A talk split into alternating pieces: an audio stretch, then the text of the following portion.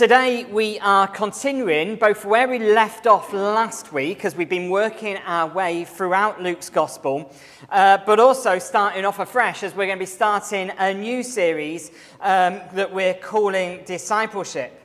Uh, last week we looked at the first 11 verses of Luke chapter 6, and as we continue to, to make our way through this, there's a sort of dividing line. And we're now going to switch focus slightly and from looking at where, how Jesus changes everything as we encounter him and his battles with the religious leaders that we've looked at over the last few weeks, to how Jesus gathers his disciples around him and how he helps them to explore the unexpected call that Jesus offers to us all as we follow him.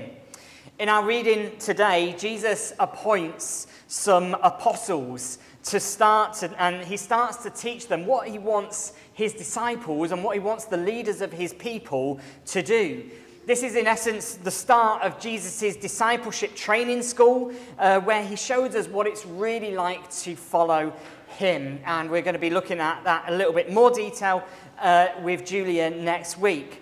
But before we go any further, let's pray and listen to God's word together and then think about what it might mean for us today. So let's pray. Father God, we thank you for your word. We thank you for all that it reveals about who you are, about what you have done for us, and how you have called us and invited us to follow you as your people. Lord, we praise you that you are the God of the unexpected. And Lord, this morning we pray that there might even be something unexpected that we hear from you this morning as we uh, seek to follow you and worship you for the great love that you have shown to each one of us, we pray. In Jesus' name, amen. So, if you want to turn to your Bibles, um, the words will also be up on the screen as we go through. We're looking at Luke chapter 6, and we're starting at verse 12 and working our way down to verse 19 this morning. So that's Luke 6 12 to 19. One of those days, Jesus went out to a mountainside to pray and spent the night praying to God. When morning came, he called his disciples to him and chose 12 of them, whom he also designated apostles. Simon, whose name was, whose, who he named Peter, his brother Andrew, James, John, Philip, Bartholomew, Matthew, Thomas, James, son of Alphaeus, Simon, who was called the Zealot, Judas, son of James, and Judas Iscariot, who became a traitor. He went down with them and stood on a level place a large crowd of his disciples was there, and a great number of people from all over Judea and Jerusalem, and from the coastal region around Tyre and Sidon, who had come to hear him and to be healed of their diseases. Those troubled by impure spirits were cured, and the people all tried to touch him because power was coming from him and healing them all. This morning, I want to base my message around one question. And it might be a question you've not been asked very frequently in church. Whose gang are you in? Whose gang are you in? It might be shocking to you to hear that I've been in quite a few gangs during the time. I know when you think gangster, you get this. Uh, but uh, I've been in quite a few different groups of gangs over the years. When I was at school, I had a great group of friends. Um, one of them's now a property developer, another's an engineer, and another one's a neurosurgeon. And I wouldn't let him near me with a compass, yet alone a surgery knife. But he does amazing things and makes people walk again. But they were my gang. When we were at school, we hung out together, we spent time together, we spent our lunch times together. It was that was our gang. When I was at university, I was in another gang. This time we didn't gather around our school group, but we gathered, we, we bonded together of all things over cupcakes and dancing to cheesy music on a night out. Uh, I mean, when it comes to gang initiations, that's how we roll uh, at the Montfort University.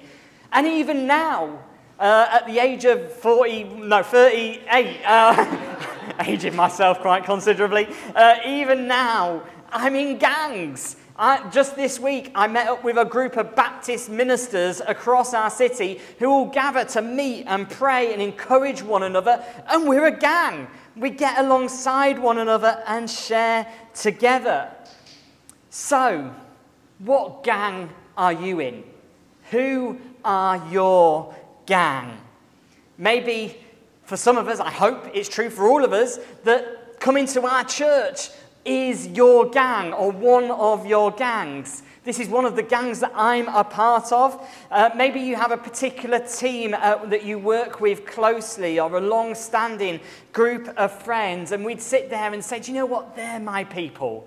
They are my gang. One thing that unites all of us is that we are all created to live in community.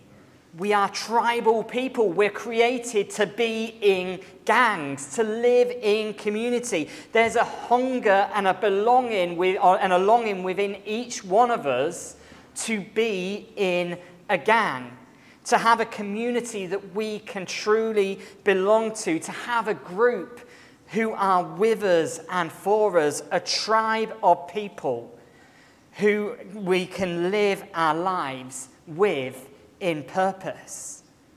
So, who is your gang? And what is it that makes them your gang?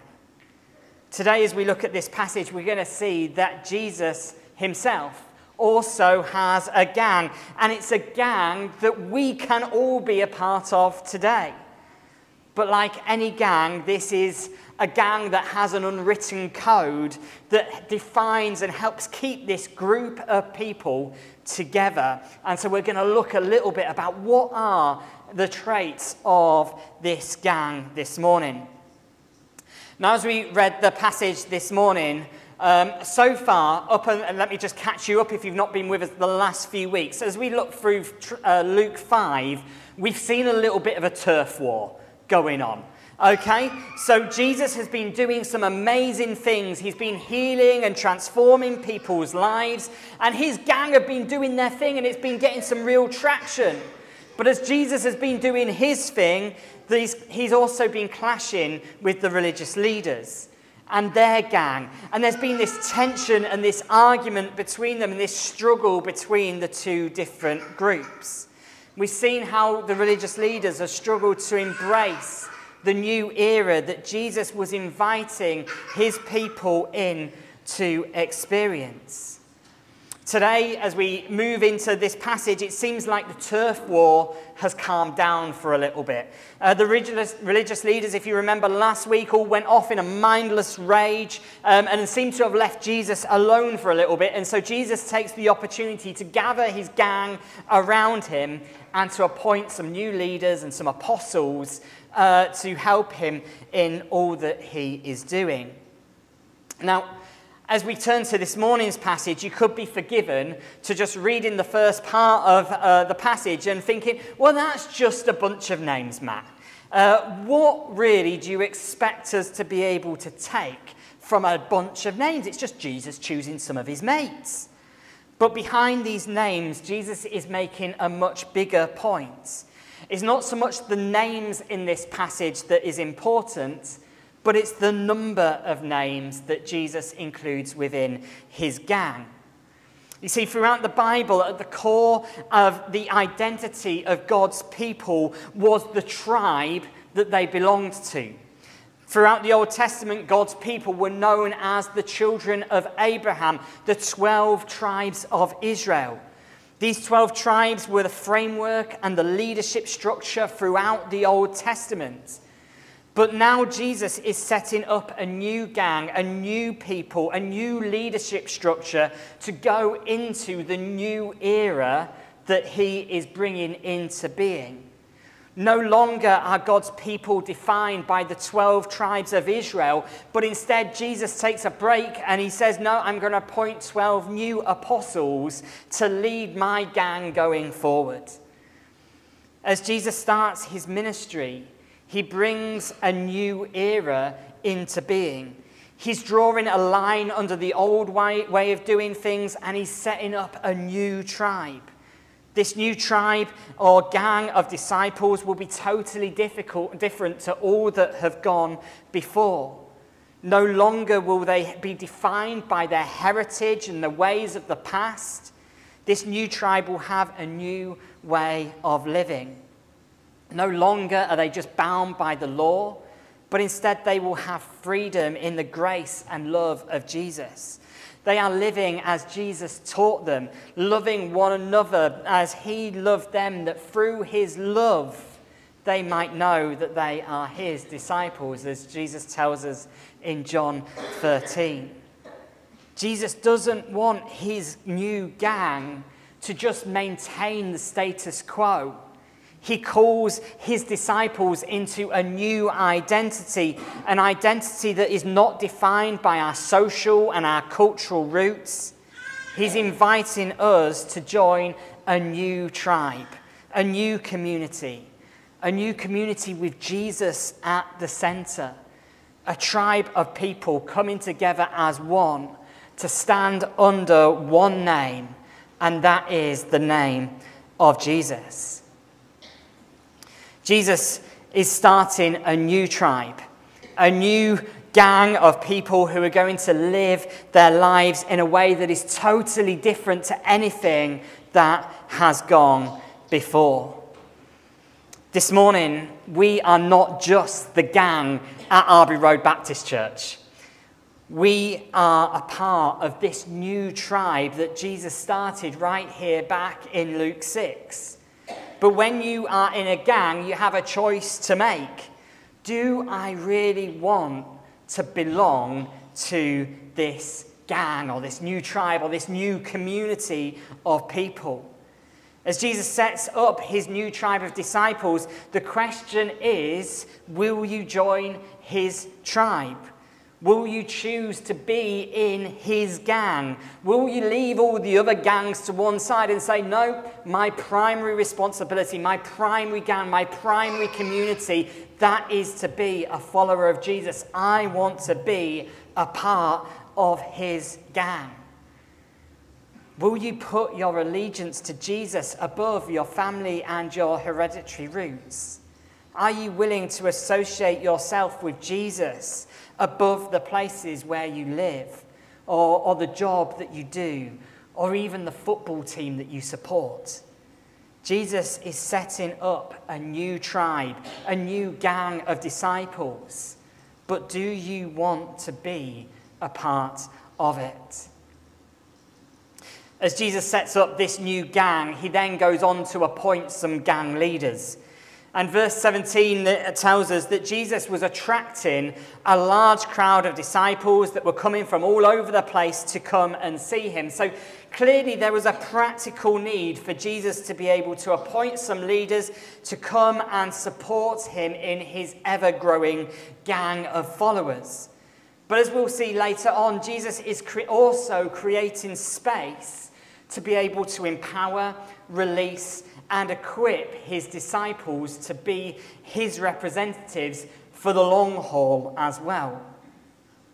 As Jesus appoints these, uh, these new leaders to his tribe, uh, verse 13 tells us that he starts with prayer.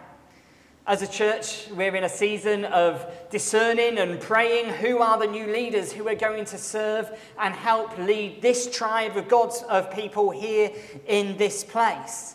And as a church, uh, let us learn from Jesus' example as we go throughout this process.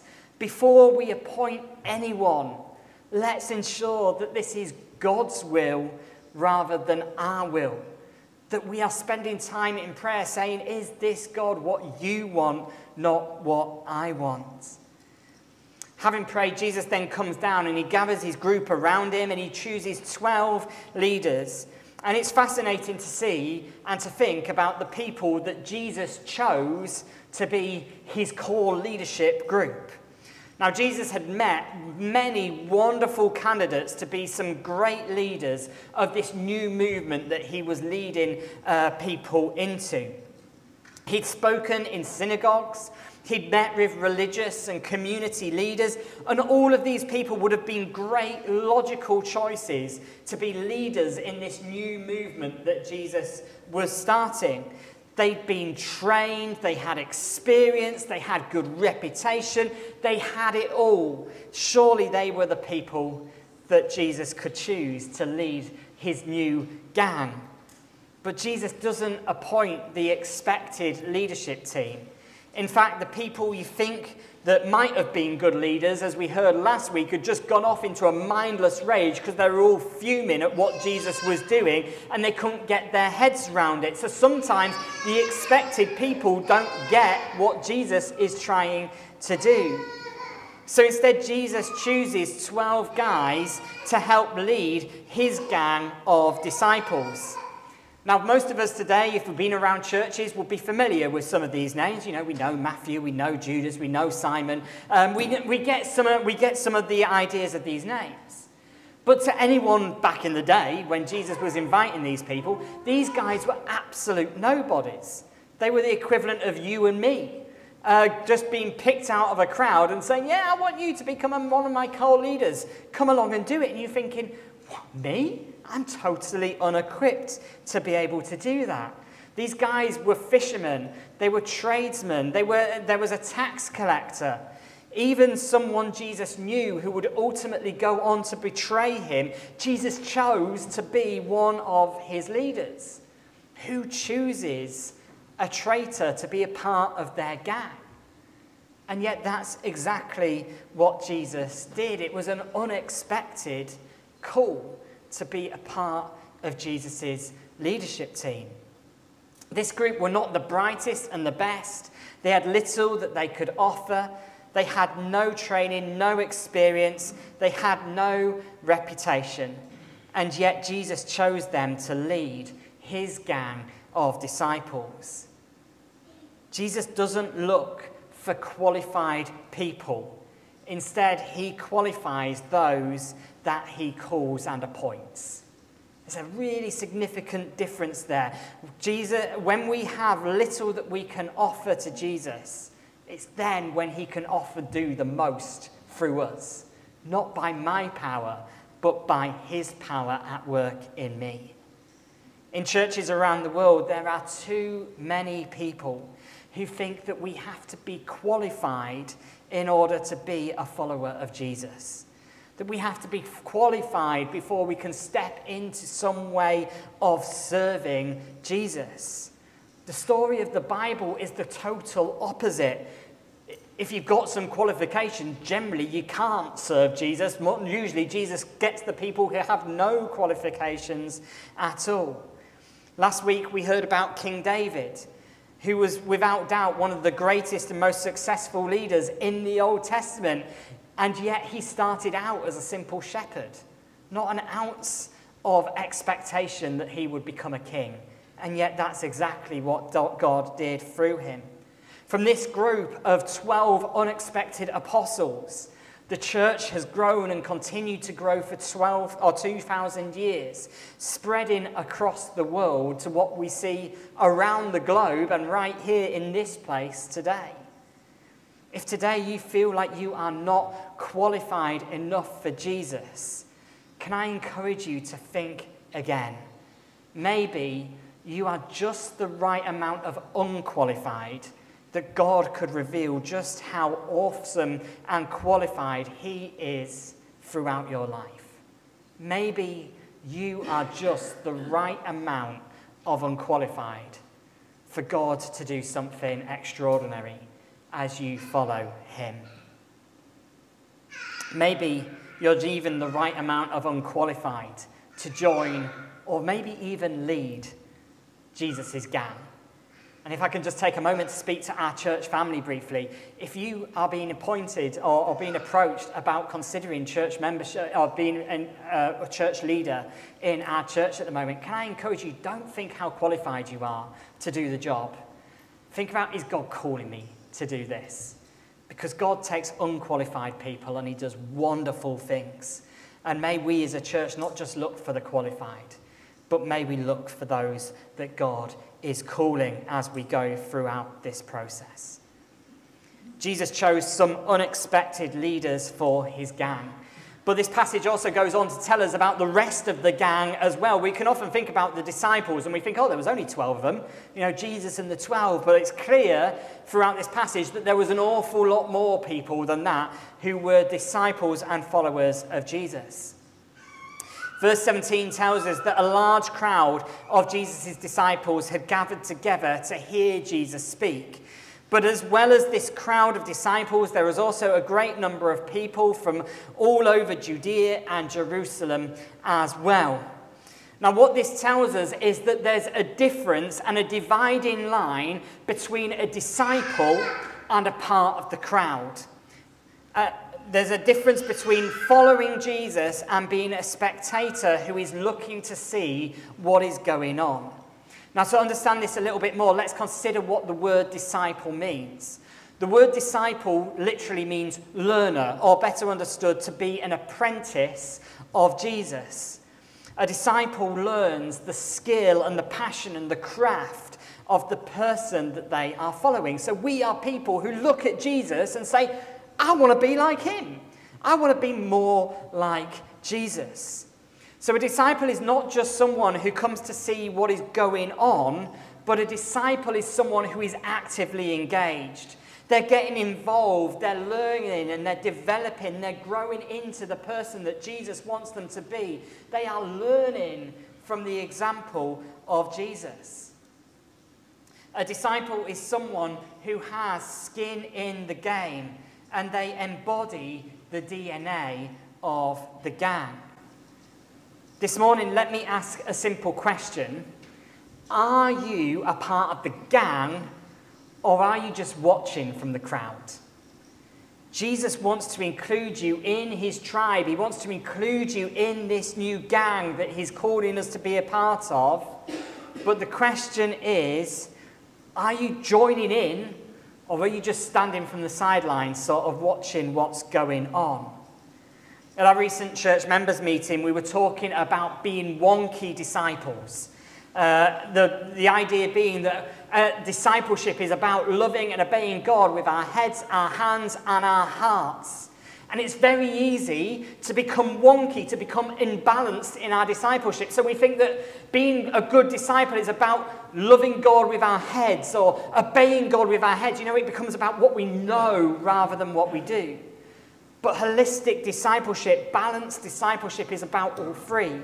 It's about obeying and, loving, and loving God with both our heads, but also our hands, and also our hearts as we follow Jesus. Knowing lots of stuff about Jesus is not enough to follow Jesus. We also need to let that knowledge work down into our hearts and into our hands that we might truly embody the DNA of who Jesus is calling us to be. It's very easy to come to church on Sunday and think, I'm here at church, it's all good, I'm a disciple, you know, I'm following Jesus. But, it, but let's not fall into that trap of thinking that attendance is the same as discipleship if, if we are to be a disciple, we need to get some skin in the game. We can't just watch from the crowd. We can't just come along on a Sunday. It's about thinking, how can I love and obey Jesus with my head, my hands, and my heart? Jesus doesn't just want a crowd of people gathered around him. He wants people who are in his gang, people who are distinctive in their discipleship, people who are apprentices of the example that he has set for us all to follow, people who are loving and obeying him with their heads, their hands, and their hearts. Within Jesus' gang, there's a very simple DNA that keeps this group together, some gang rules, if you like. And the first gang rule is, this go, is that Jesus is at the center of this gang. One of our core values as a church is that we keep Jesus central because we are a part of his gang. If we take our eyes off Jesus, we're losing the part and the focal point of what his gang and his tribe is all about. But as well as keeping Jesus central, Jesus' gang also need to accept the leadership that Jesus gives to them. Notice in this passage how the apostles were not appointed by the disciples, but instead they were appointed by Jesus. So if you have an issue with a leader that has been appointed by Jesus, then you also have an issue with Jesus.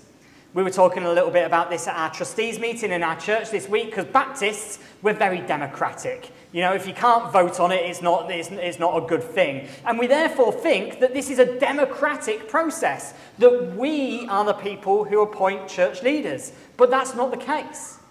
As Baptists, we gather together to discern the mind of Christ together. And so, as we appoint new leaders into our church, yeah, we democratically vote and we affirm that this is who Jesus is calling to these roles, but it is Jesus who is calling and anointing and appointing to lead these or into those positions of leadership. So if you've got an issue with me, that's fine. Take it up with me, that's fine. I don't have a problem with that. But I'm not just appointed by a democratic process. I'm appointed because that is the person that, or oh, because Jesus has called me to be the minister of this church. And you guys, I'm sorry to put you under the bus here, but you all agreed. And so if you've got an issue with me, you've also got an issue with Jesus. It's part of our Baptist ecclesiology. Now, I know leaders can abuse their position. I know leaders can get it wrong.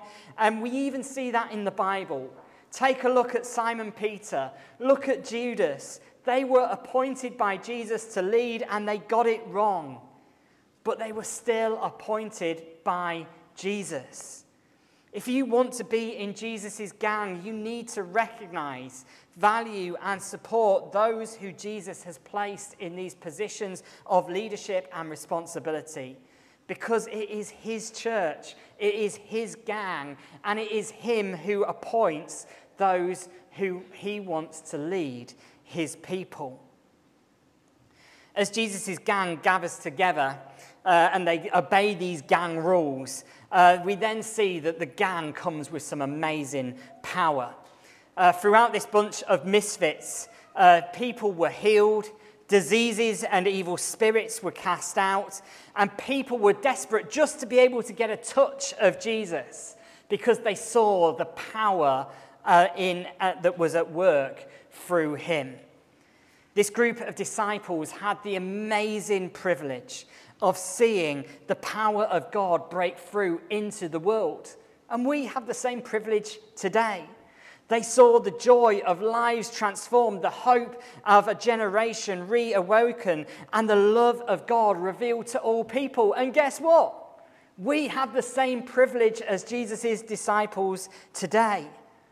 But not only did they have the opportunity to see what Jesus was doing, they also had the opportunity to play their part. This passage is the start of a movement that happens throughout Luke's gospel.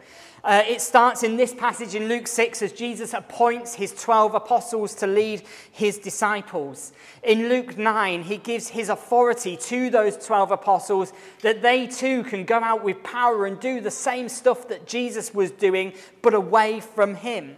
In Luke 10, Jesus doesn't just call 12 people and send them out, but he then goes out to 72 people and says, Do you know what? I'm giving you 72 people my power, my authority, that you can go and do what I'm doing in a wider space.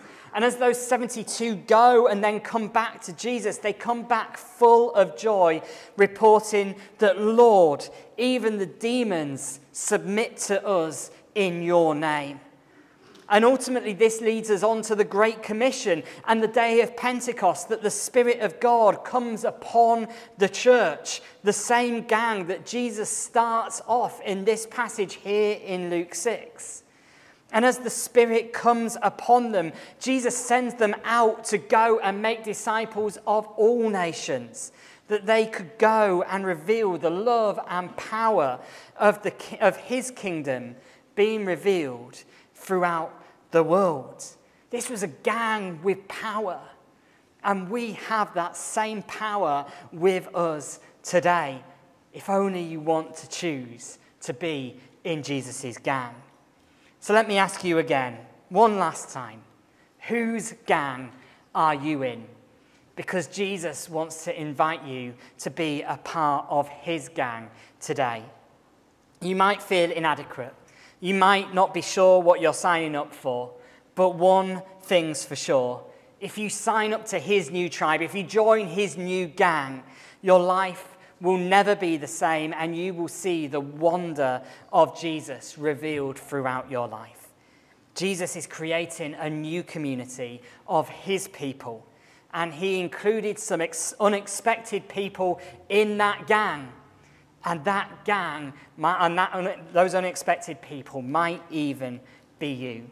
Will you find the unexpected call of Jesus to belong to his family, his new tribe, his great gang. Let's pray together.